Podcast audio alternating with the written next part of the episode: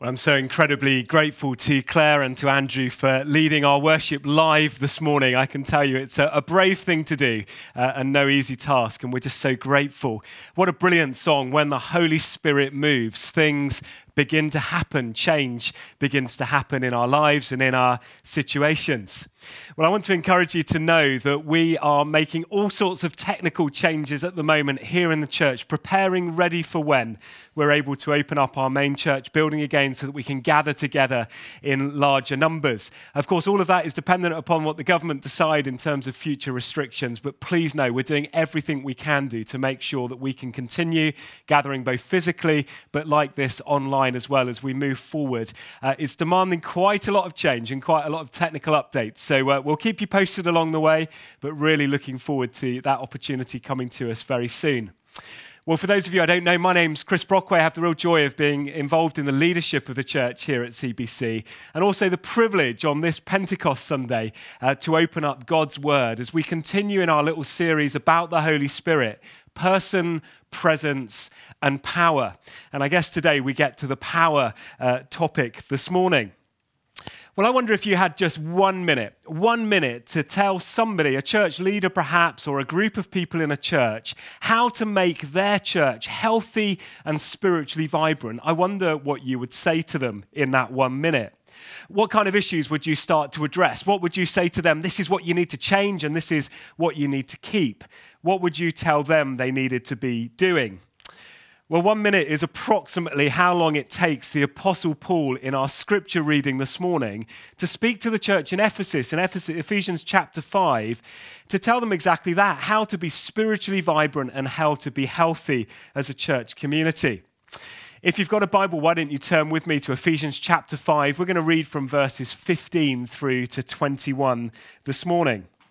Paul says this Be very Careful then how you live, not as unwise, but as wise, making the most of every opportunity because the days are evil. Therefore, not, do not be foolish, but understand the Lord's will. Do not get drunk on wine, which leads to debauchery. Instead, be filled with the Spirit, speaking to one another with psalms and hymns and songs from the Spirit Sing and make music from your heart to the Lord, always giving thanks to God the Father for everything in the name of our Lord Jesus Christ. Submit to one another out of reverence for Christ. Well, in the first half of Ephesians chapter 5, if you know the context, Paul has been challenging the church there against behaviors that would be described as being destructive to our spiritual well being. He lists a few of them. He speaks about sexual immorality. He speaks about greed, about any kind of impurity. He speaks about obscenity and foolish talk and coarse joking. But he doesn't only tell us what not to do in Ephesians chapter 5, he goes on to tell us what we can and we must do in order to feel fully satisfied and fulfilled in our relationship with Christ. In other words, he tells us how to be spiritually healthy and vibrant. And he says, be filled with the Spirit. Well, healthy churches, even healthy Christians, are those who can find God, who can hear God, who can grow in God, who can develop rich relationships with other people and be encouraged, not with superficial platitudes and with religion, but instead with love and with reality. In our text today, Paul says that those kinds of churches don't just happen by accident. There are certain principles, there are certain attitudes that we must live by if we're going to foster this long term health and long term spiritual vitality. And he says in verse 18 that all begins by being filled with the Spirit or by being Spirit filled. Now, this idea of being full of something, even if it might seem initially somewhat abstract to our human minds, actually isn't an alien concept to us. As you reflect back on your own life for a moment, can you think of a time, maybe this is you right now, when you're full of pain? Or maybe you can think of a time when you're full of love or full of joy. Maybe even there have been moments in your life when you found yourself full of anger. As you look around, you'll see people who are full of faith. You'll see people who are full of good works. And you'll discover, too, some people who are full of mischief. We understand these kind of concepts, don't we? We know when we've got it, and we know when we've lost it. Are you filled with the Spirit? That's Paul's question for us this morning. Now, being filled with the Spirit is very much like being filled with anything else. If we're filled with the Spirit, then the Spirit will command our attention. He will consume our time. He will be our priority. He will even control our lives. When you're filled with the Spirit right up to the brim, then you'll be full of faith. And as a consequence, you'll do good works as a byproduct of that faith, not in spite of that faith when you're full of the Spirit, then He'll saturate your life with love and joy and patience, with peace, with kindness, with goodness, with faithfulness, with gentleness, and with self control. All of those good things that Paul lists in Galatians chapter 5, verse 22, as the fruit of the Spirit. With the Holy Spirit, you just know when you've got Him, but you know too when you've lost Him, or at least perhaps considerably leaked Him. Ephesians chapter 5, verse 18 says, Do not get drunk on wine. Now, Paul could have said beer or any other form of alcohol there as well, but he spoke about wine. Do not get drunk on wine, which leads to debauchery. Instead, be filled with the Spirit. Now, those of you who have been Christians for about as long as I have been, or even longer, will remember a time when being filled with the Spirit was what everyone was talking about. Preachers spoke about it, Bible study leaders taught about it, and countless books were, were written about this theme and this subject. But I've discovered something as I chat to different Christians around, depending on their experience, some are fearful of this idea of being filled with the Spirit. They feel it's scary, or maybe they find this to be strange or even abnormal to be filled with the Spirit. But Paul in our text this morning seems to be saying to us, no, that shouldn't be the case. Not here in the church, which, by the way, is God's brilliant idea, the church. We ought not think of such filling as being abnormal, but in truth, it's perfectly normal for the Christian to be filled with the Spirit. The church, we could say, is a community of the Spirit. So to not be filled by the Spirit is to be living the abnormal Christian life, not the normal Christian life.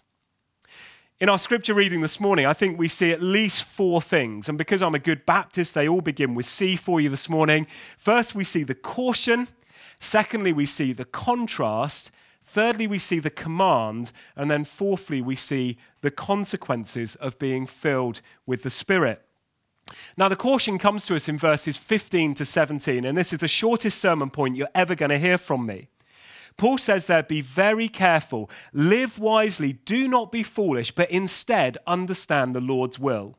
So, Paul's first point, be very careful. But then he goes on to explain in the next three C's why we should be careful or how we can be careful. And the first of those C's is the word contrast. Now, the contrast is found in the first half of verse 18. He says, Do not get drunk with wine, but instead be filled with the Spirit.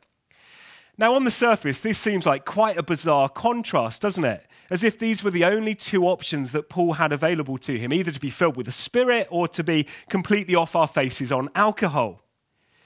But in ancient religions, this contrast would have made perfect sense to the people listening. And Paul makes this contrast between being full of the Spirit and being full of alcohol very deliberately.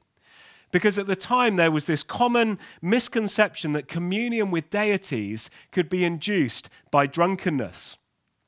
In a sense, these people used to go towards purposeful drunkenness in order to take them to a state where they could meet with their gods. Now, unfortunately, they carried it way beyond even that. They went to the nth degree, and it would sometimes lead them to orgies and to prostitution, into gluttony, and into all sorts of other unimaginable, unimaginable carnal, carnal stimulations. And all this, they believe, would lead them into contact or into relationship with the gods that they'd come to follow. Now, they're not too far away, are they, from the reality of old Timothy Leary, who, if you remember back in the 60s, thought that through psychedelic drugs like LSD, you could be catapulted out of this world and into the supernatural. So, in a sense, this morning, Paul is just speaking into that deception, which has been a deception for all of time. And he speaks about it here in our text, not with drugs, but with alcohol. But Paul is saying so clearly here, in contrast to that, Christians meet with the living God. They worship God, they enjoy God, they love God, and they serve God, not by being drunk, but they serve God, commune with God, experience God by being filled with the Spirit and then being carried along with the power of God's Spirit, not by alcohol and certainly not by drugs. Now, all of this is such helpful context, isn't it, to those words that we heard from Dave and Michelle at the very beginning of our service in Acts chapter 2. It's no wonder, is it, that given that context, the onlookers on the first day of Pentecost looked on and reacted as they did. All the disciples are gathered, the Holy Spirit comes, and this group of people are suddenly filled with the Spirit, and they begin to speak in other languages of all the incredible things that God has been doing. And what did people say about them? Their first reaction it's early in the morning, it's only nine o'clock. Why are they what? Why are they drunk? Was the question that was being asked.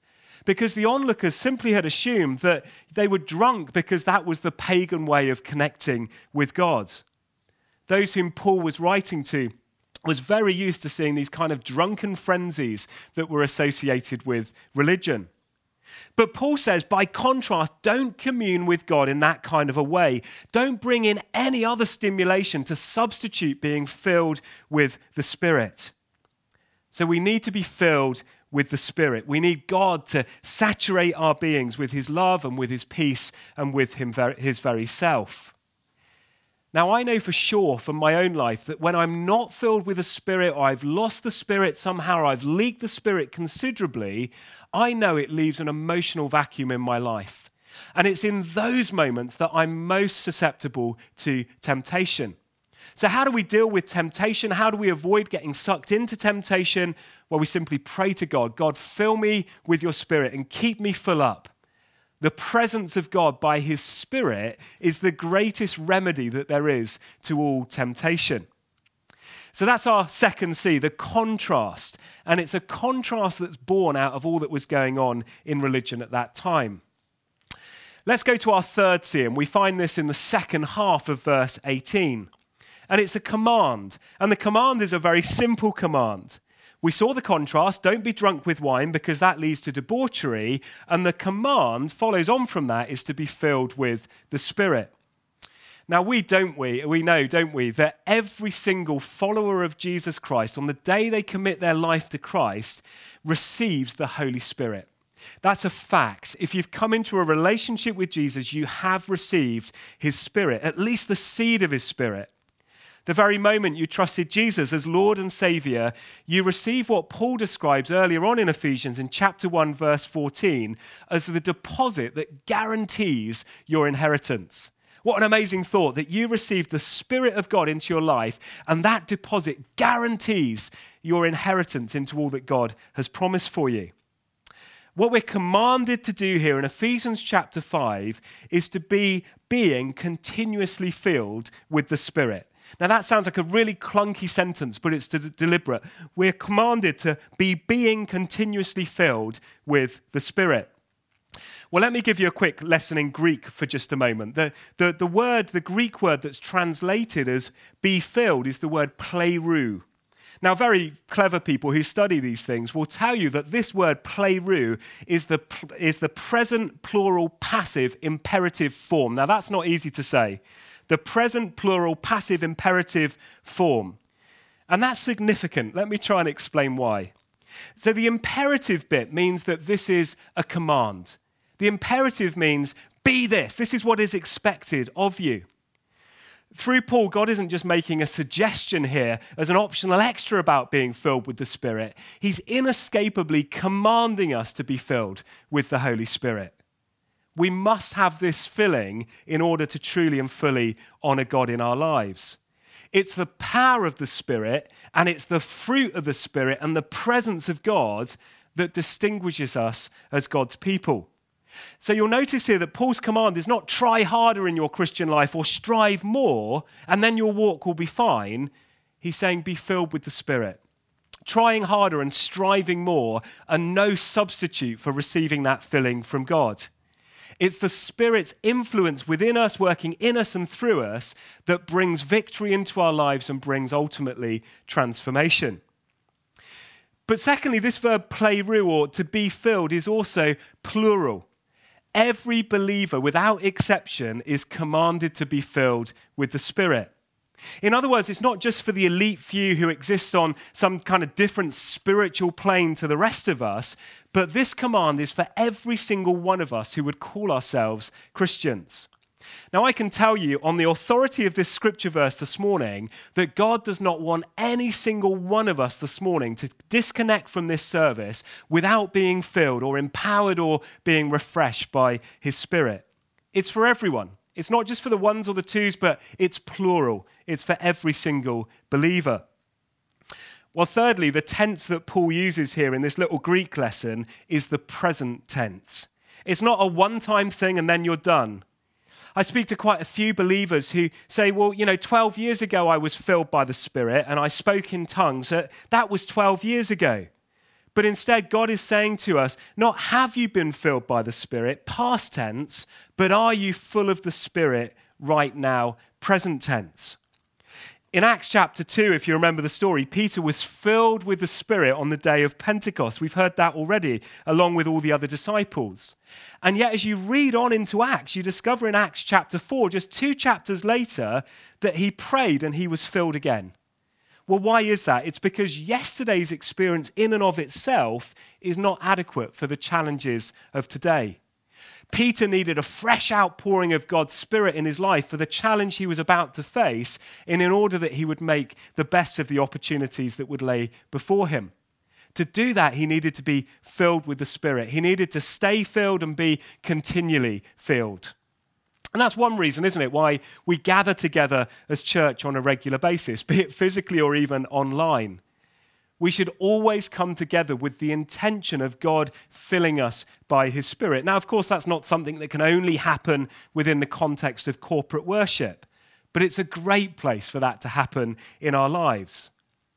So I want to suggest to us this morning that we should never be content to leave church or a prayer time or a Bible study or even our own personal devotional time with a sense of emptiness.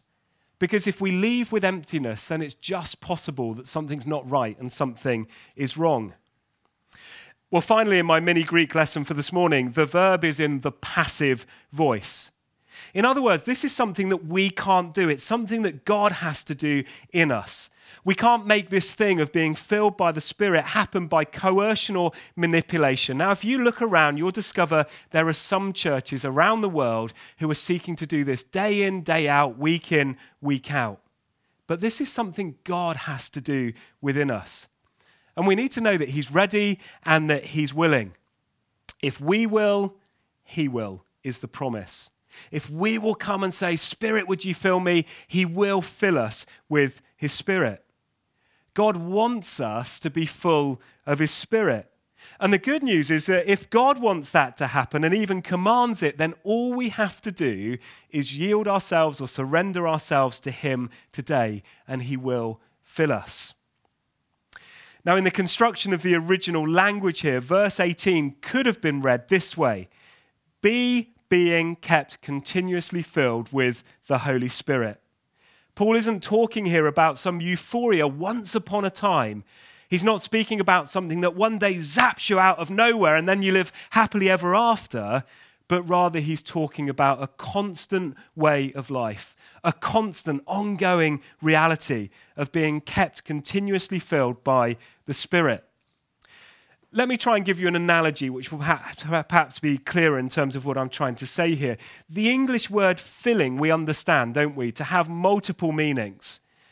I could say, well, I'm going to fill something, and that could be a static activity. So, for example, I could fill a box with goods, or I could fill a glass with water. That's a static kind of a filling it was a one time act. But Bob, um, Bob, Paul is not speaking about that here. He's not speaking about filling up, but he's speaking about filling through. Can you see the distinction? It's not about filling up, but it's about filling through. The contrast, I guess, would be between filling up a box with things on the one hand versus filling up the sails on a sailboat with wind. And that's a very different kind of reality, isn't it? One is static, the other is dynamic. Being filled up with the, the Spirit is the experience of living an entire life where we're literally carried along and moved along by the dynamic presence of God, like the wind filling up the sails of a great big ship. Well, let's get really practical for a moment. This leaves me with a question How can we know if others and even ourselves are full up with the Spirit? Well, Paul makes it very clear in our text today that there are some things which we will find ourselves doing, and more importantly, being, if we're filled with the Spirit. There will be tangible consequences if we're filled with the Spirit of God. Now, all of this speaks of joy, and this is our first consequence here. We see it in verse 19. The first byproduct, the first result of being filled by the Spirit is singing and making music. Paul says, Speak to one another with psalms and hymns and songs from the Spirit. Sing and make music from your heart to the Lord. Joy is the first result of the Spirit filled life. James says this, doesn't he, in James chapter 5, verse 13 Is anyone cheerful? Well, let them sing praises. To sing is the natural and immediate response of joy when we find it in our lives. Now, Paul doesn't suggest that we should sing to entertain ourselves or even to fill up time in a, in a church service, but instead he says, look, our singing is an offering to the Lord. Our singing is a joyous worship that flows from our hearts. I don't know if you spotted this this morning, but take a look at Claire's face as she sings out songs of worship. There's a joy, there's a celebration that flows from her heart and out of her lips. Sing and make melody in your hearts as to the Lord. Spirit filled worship comes from the heart. When the heart has no joy, then we could say there's no song to sing. Where there is no joy, there is no song. Makes me think of the words in Psalm 137. We, we read the words there that were stolen by Boney M by the rivers of Babylon. Now, these are the Jews in captivity. There we sat down by the rivers of Babylon and we wept and we hung our harps. For there our captives demanded of us songs, and our tormentors were saying, Sing us one of the songs of Zion. Now, no songs came out of those beleaguered and heartbroken captives because their heart wasn't filled with joy. They were in a difficult place. There was no song, and no one sings by compulsion. If the heart is not filled with the Spirit, then there is no song. But when the heart is filled with the Spirit of God, then there is a song to sing, a song of joy, and it's a song of freedom. I wonder what it is that you've most missed as a consequence of lockdown.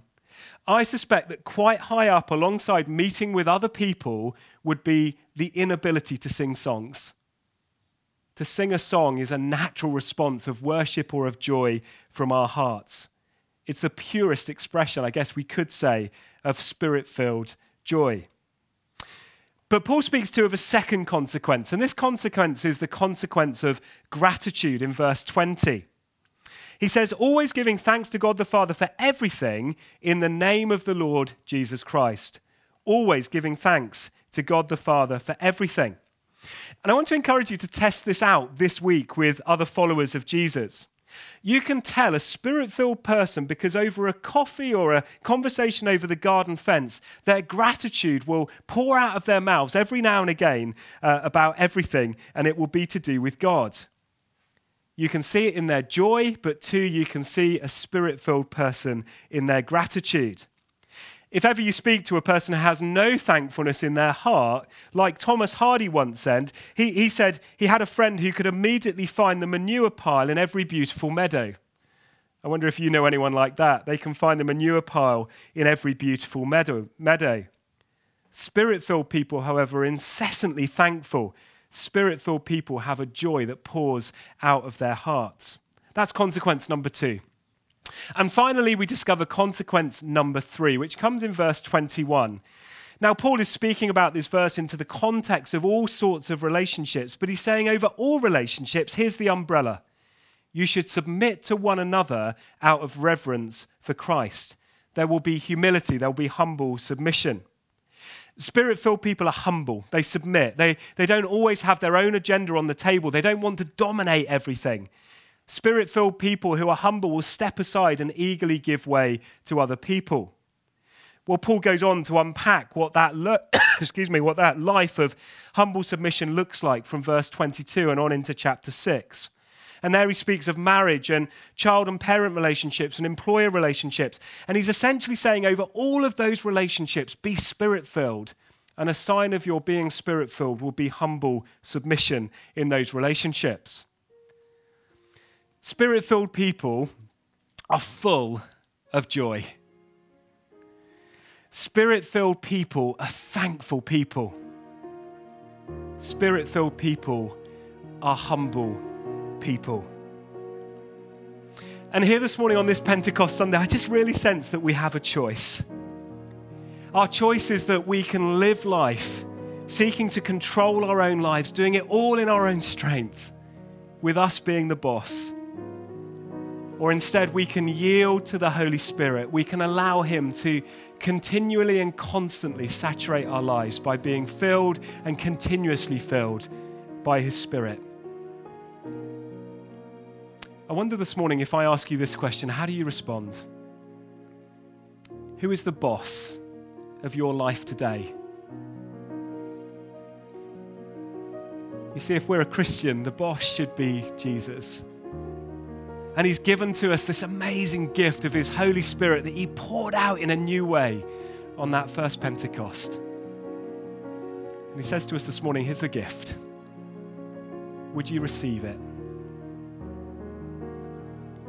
I want just for a few moments to lead us in a time of response. I wonder if you're comfortable to wherever you are right now, and I can't see you, so I won't know if you're doing this, so that's fine. I want to encourage you this morning to think about just standing up. And maybe that standing this morning is just a sign to God, an act before God that you're not going to sit on the sofa when it comes to living out your Christian faith. You're not just going to be a spectator, but instead, in our standing up, we're saying this morning, I'm a participator in the things that God is doing. And then, can I encourage you this morning to hold out your hands? Do you know you can't receive a gift from somebody if you approach that person with fists presented to them. God this morning gives us the gift of His Spirit and simply says, Hold out your hands and receive. I encourage you this morning, receive from the Holy Spirit what He wants to give to you. For some of us this morning, the first and the most important thing is that this morning, you'll recognize afresh what we spoke about on our first Sunday morning that the Holy Spirit is a person. And a person longs to be in relationship. He longs to be in relationship with you this morning. Would you receive the gift that God loves to give of his relationship with you?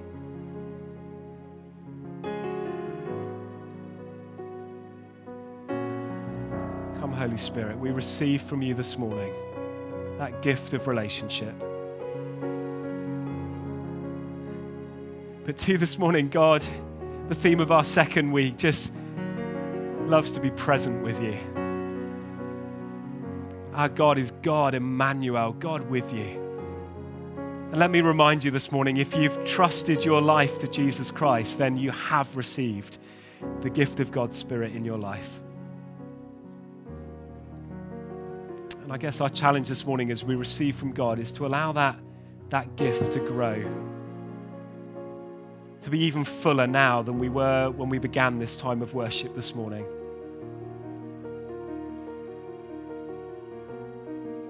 For some of us today, God's priority for us is about the fruit of His Spirit.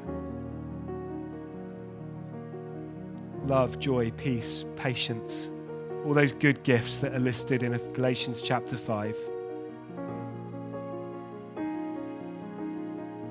like all fruits, these are nurtured over time.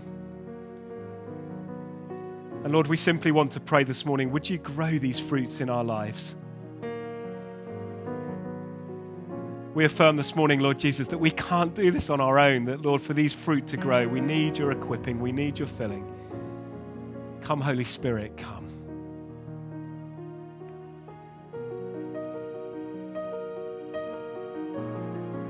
We pray a brave prayer this morning, which is, Lord, do the work in our lives that needs to be done so that if we're loving, we'll become even more loving.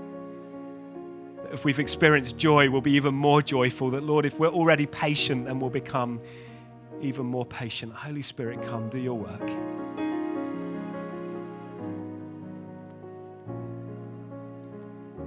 But maybe for you today, if you've honored already that the Holy Spirit is a person and you've come into relationship with Him, But if you already know His presence in your life, then just maybe for you, today is the day to step out with some of the spiritual gifts that God loves to give. Lord, this morning I pray over my brothers and sisters in Christ that, Lord, where they lack faith, they would have faith. Would you give that gift, I pray, in abundance? Lord, would you give to my brothers and sisters in Christ the gifts that you long for them to have, the gift of evangelism? Would you release, I pray, even this morning, some gifted evangelists into the world that the world would know this amazing gospel that we've come to know and love?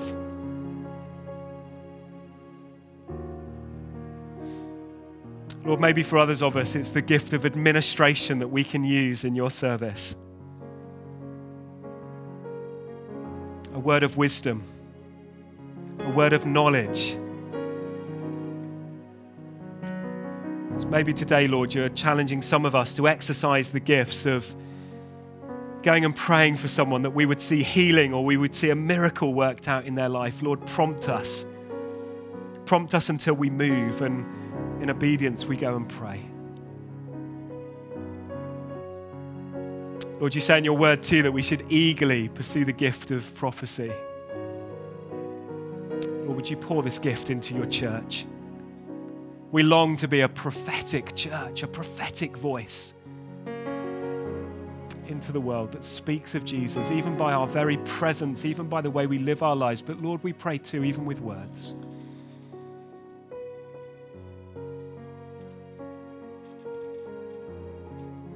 Lord, although this thought might be alien to some of us, Lord, you love to give as well, as you did on that first day of Pentecost. The gift of being able to speak in another tongue so that we can worship you, we can praise you. Lord, we open ourselves up to you giving that gift this morning. And of course, Lord, if that gift's going to be exercised, especially in the body of the church, we need the gift of interpretation. Maybe that gift is for some of us this morning.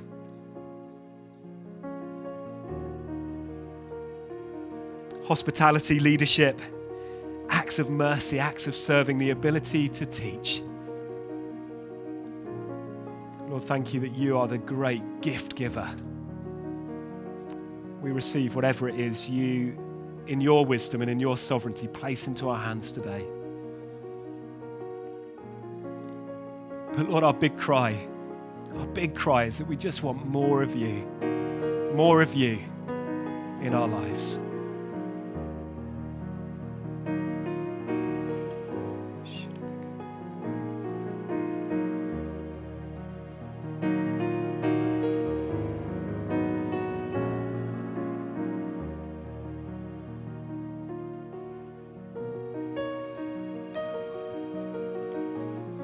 Sing this song together. Let's sing it as a prayer. More of you, more of you in my life.